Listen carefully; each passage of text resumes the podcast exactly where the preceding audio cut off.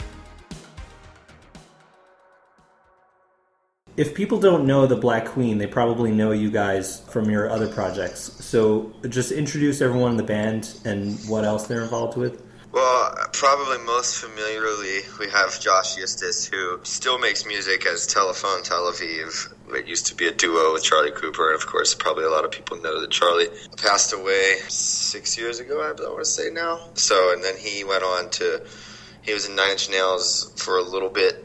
He was in Puscifer for a little bit, and he's, he put out a solo record called Sons of Magdalene. And then Steven Alexander started out as a tech for Dillinger, and then went on to do some tech work with. He was in the Nine Inch Nails camp at the same time that Josh was, and then I'm from that band, the Dillinger Escape Plan, that people think is my last name. well, I think my middle name is from, and then the last name is just the Dillinger Escape. Right, it's it's hyphenated. I believe from is uh, is that is that French? What is that? Is it, is it no, it's Latin probably. So tell me about how you guys got together and decided to start the Black Queen. Steve and I ran into one another at a bar. We hadn't hung out in a while.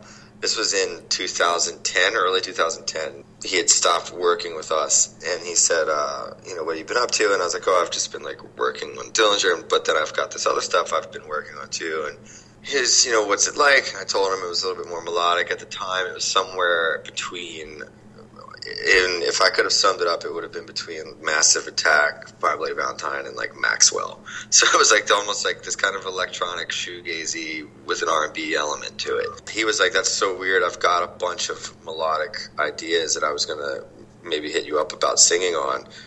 And then uh, it just really became a really quick like, "I'll send you a Dropbox with all my stuff. You send me a Dropbox with all yours. If we could figure out a way to make it."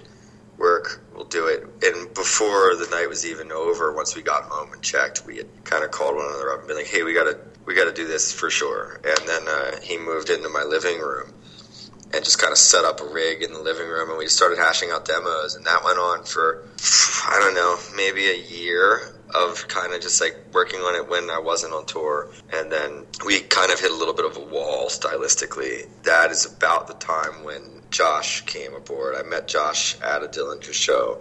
He was on tour with Puscifer. They had a day off, and he they came to the show and they came backstage, and I went out. I met him, had no idea who he was, and then I went out to the bus, told Steve that all the Puscifer guys had just come, and he was like, "Did you meet Josh?" And I said, "Yeah, why?" And he goes, "That's Telephone Tel Aviv." And I was like, "No fucking way!" So went back inside, and I was like, "Hey man, like I didn't know I'm actually a big fan of Telephone." And he was like, "No way!" And I was like, "Yeah, I mean, I, I had no idea. I thought you were just some guy in Puscifer that like, you know, I don't assume that I didn't know you were from anything." And uh, he was like, "Yeah, that's crazy. You know, like Charlie and I, you know, used to love Dillinger, and uh, you know, I just didn't want to say because I figured you probably didn't even know know who Telephone was." And I'm like, "You know, knock it off, man." And then we just started kind of, we just quickly vibed. Um, figure out figured out we lived like not far from one another at all, and then we all just started hanging out. And it wasn't like, "Hey, we're working on this stuff. Do you want to do it?" We just started hanging out a lot, and Steve too. And then he was more or less just like, you know, what are you what what are you guys you know, doing, you know, outside of, you know, teching and Dillinger. And I was like, oh, we actually, you know, we actually have this band together that we're working on. And when he heard it, he was like, I want to, I don't know, I hope I'm not being presumptuous, but I want to have something to do with this. And then it really just took off at that point. Mm-hmm. Every uh, hole that we had in our ability levels, he was the exact complement of. So we ended, we ended up really being a, a really complementary combination of three people's strengths and weaknesses, which is really rare because usually you have people that are kind of vying for roles because you maybe you're too similar, but we are 100% a, a Voltron of sorts because there's the, we literally couldn't take anyone out of this and have it continue, which is which is a really cool feeling to know that you can be accepting of your your weakness because in the whole that weakness doesn't exist because someone else's strength fills that void. It's tough to get a new band going when you're known for playing in another band. Right. Especially if the music's different, you can't necessarily bring all the audience over with you. So tell me about how you guys were able to get the word out. It, it, looked like you started off with some singles and then you did this cool thing with these limited audio and video cassettes and you sent them out to fans. Like we knew the name, we knew the album title, we had the symbol, we knew all that as early as like 2012. So, and, and we finished "Maybe We Should," which was the first song we actually like fully kind of discovered our sound on. We finished that. I don't mean like finished demoing. I mean like mixed, mastered, done. We finished that in like late 2012. So when we had that done and we knew what it was, that was before the last Dillinger record. So I could start to kind of steer my trajectory a little bit towards knowing this was going to happen, towards kind of prepping at least my side of the audience for, you know, being led down this path a little bit.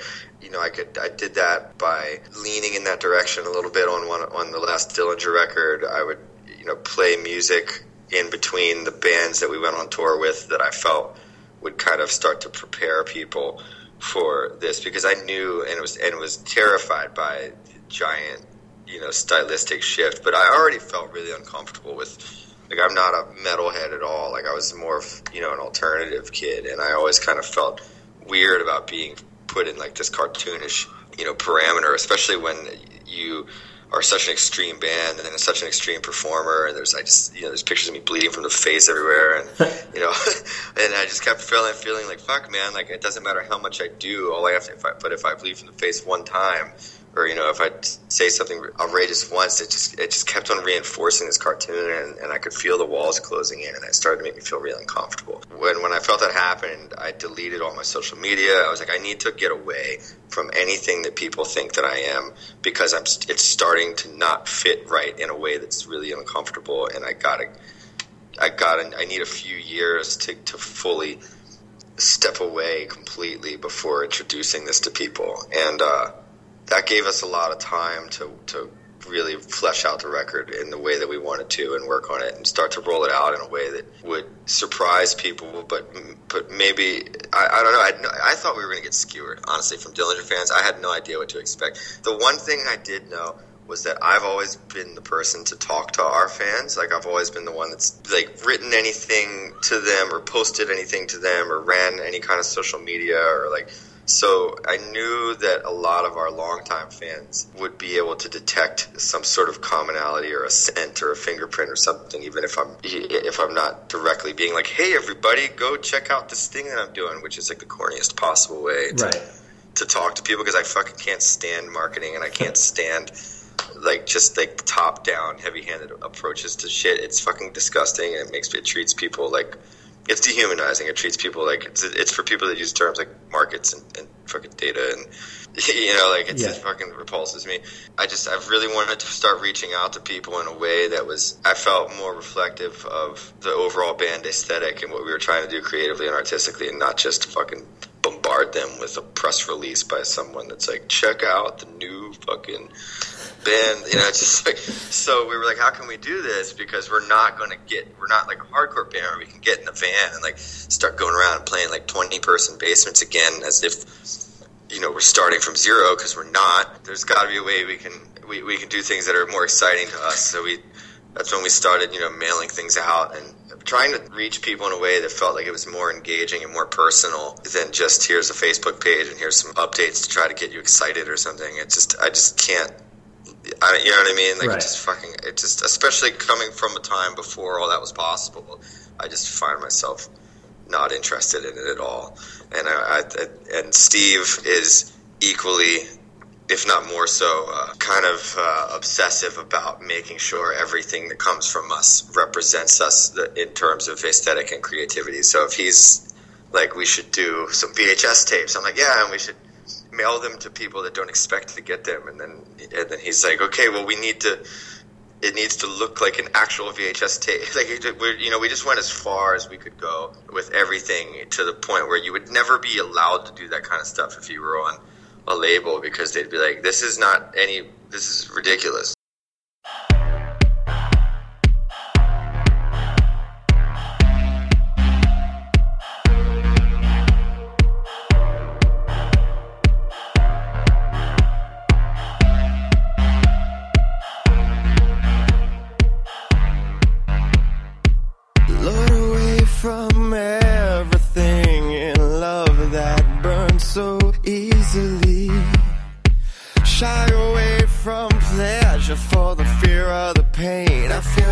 could scream next to me. Mm-hmm.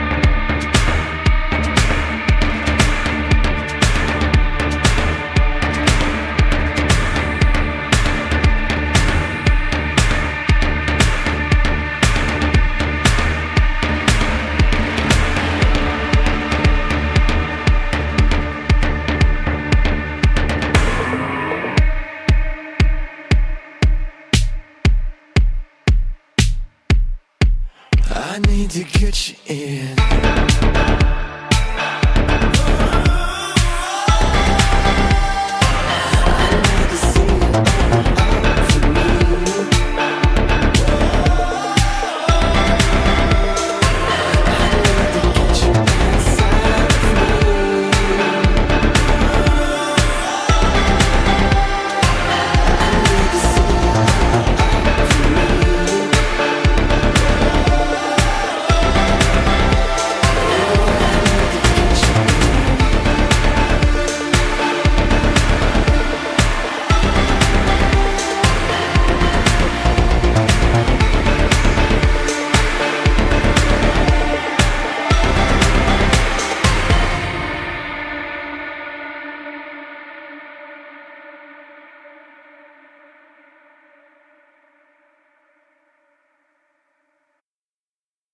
There's a lot of people with your logo tattooed on them. How cool is that? It's really surreal, man. Because Steve and I, I remember the concepts. That I, you know, I can remember talking about the the band name. I can remember the conversations about the album name. I remember the conver- the, I remember the different drafts of the logo and the different like kind of configurations that we went through to get to the end. So to have something that you start from fucking thought and concept and it's nothing, and then suddenly you go to the point where you go through all this weird stuff, and then it's it's D Day, and you upload a video to YouTube, and it seems like everyone is somehow actually into it, and they're not skewering you for it or saying that it sucks, and then you're like, okay, but then the weirdest thing is when you see people and they have it tattooed on them and they know your words, and it's like it's such a fucking strange thing that I don't think I'll ever ever not think is the most awesome thing in the world Yeah. to me. We're viciously protective of all of this. We're viciously independent about everything. There's not a single person that has access to anything except the three of us. Mm-hmm. Not our not bank accounts, not fucking eh, passwords, not social media accounts, nothing. You know, like there's nothing that, that, that gets done that isn't us. So as I would really like for that to stay the case because it's fucking gratifying to me. And if someone was like, "Well, that's going to inhibit how big you get," I, I just don't care. The people that like it will fucking have a I- they'll have a better experience. The, the whole thing is just more rewarding for everyone involved And you cut out industry people, mm-hmm. you know, and when you cut out like people that don't need to be there. Like every person that touches your art in the from the time you think of something to the time it reaches your audience, every single person that touches it in between those steps contaminates the scent of it. And I know it sounds insane, it probably is, but the, I know that's fucking important to me for people to feel like there's a tangible feeling to our band, not just a name and some songs. And I, I think that that's why people are responding the way they are. At the time we're recording this, you just played a show in New York City. I think you guys have only played what four or five shows to date. Three, Wow. Okay, so how, how is? Tell me about the New York City show. How how'd that go? you know, we put tickets on sale and they sold out four months in advance at a place that we thought was going to be slow to sell because there was the governor's ball the same night and the Right. Purity Ring and M83 were playing in the same night as us and it was really overwhelming. Like we people flew. There were people there from South America, from Europe, from Australia. It, it's just been really bizarre, honestly, and I can't. I don't, I don't really know what to make of it all because I'm just doing what feels natural to me. I, I know that we're not doing things the same way as other people, but I, it, it's the way that it feels right to us. Even more so because we're not using a record label. We have no management. Like everything that people would tell us is fucking wrong. We've done the, we've done anything that people would say was the right thing to do. We've we've done the opposite of because in my head, I know those things are fucking wrong. You know, we pr- we try to print our shirts on stuff that is more expensive to print on than most bands do. We, you know, we don't, you know, we print with softer paint than most print people do. We print on the insides of the shirts so that people don't have to have fucking tags on them. We like every single thing we're doing is trying to like treat this and in as in a way that we feel is respectful of what we're doing. I would rather sell a hundred shirts that all fucking become someone's favorite shirt because of how they fit and feel than sell 500 pieces of fucking garbage, even if the profit margin on those good ones is fucking nothing. you know, I'd rather be affiliated with quality than just selling a bunch of dog shit to people. So you guys are going to be touring Europe. Is there anything else coming up that you want to plug or promote or let people know about? We're going to do uh, New York on December 9th at Gramercy, and then we're going to do um, LA on December 30th at a place called Union. And uh, it's looking like we're going to have some sort of New Year's Eve party the night after that. If you have a ticket to the 30th show, we'll get you a kind of uh, code to get into the. Uh, they might be gone by the time this airs. we just, I just, we're just trying to do things that are that are interesting and fun and more involving and immersive than just going on tour and playing a bunch of faceless, meaningless strings of shows. You know, this doesn't doesn't interest me anymore. December 9th, Gramercy, New York. December 30th, Union, LA. Possibly the 31st will be some sort of New Year's thing, but right now I don't know. But by the time people hear this, they'll know that if it if it didn't happen, we we tried to make it possible.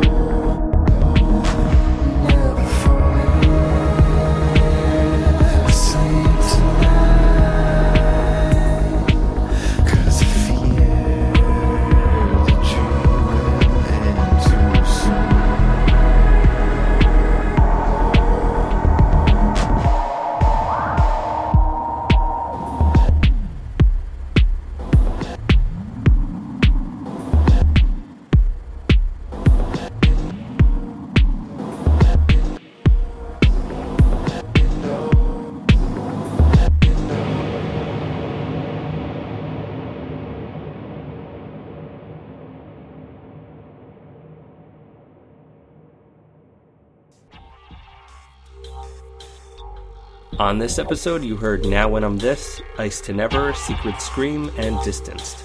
The Black Queen can be found at theblackqueen.com. Our opening music is Monster Zero by Acumen Nation. Our closing music is Messiah by Splinter Group. Subscribe to our show through iTunes, Google Play, or your favorite podcast app with links found in the show notes. Join us next week as we chat with Kanga.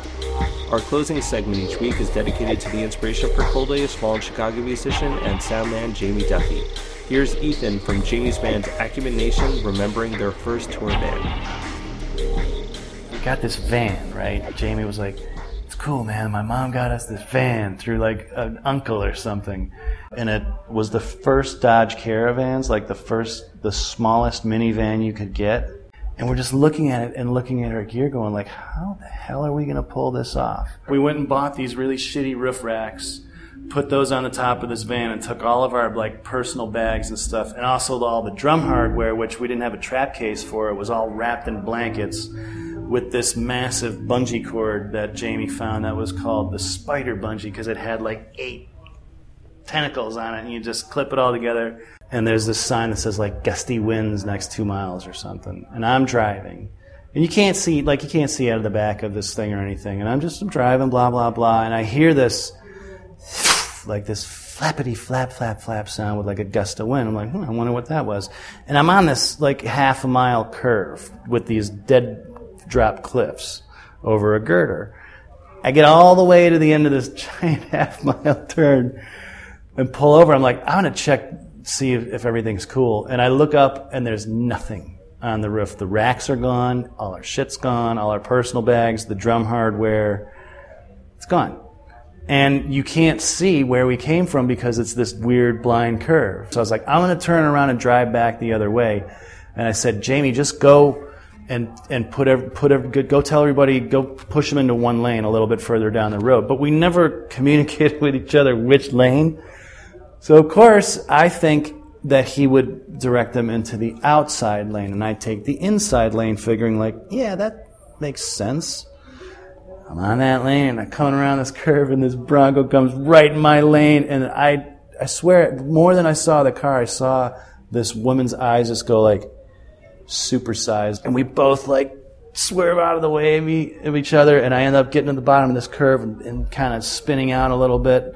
I'm like, all right, fine. And they're sitting like on the precipice of almost going over this giant dead cliff of, you know, 500 feet or something is all of our stuff. And it's just sitting there almost fulcrum like, doot, doot, doot. And I'm just thinking to myself, like, we are so lucky. That was a hell of a tour. We certainly all aged a good six months over that six weeks.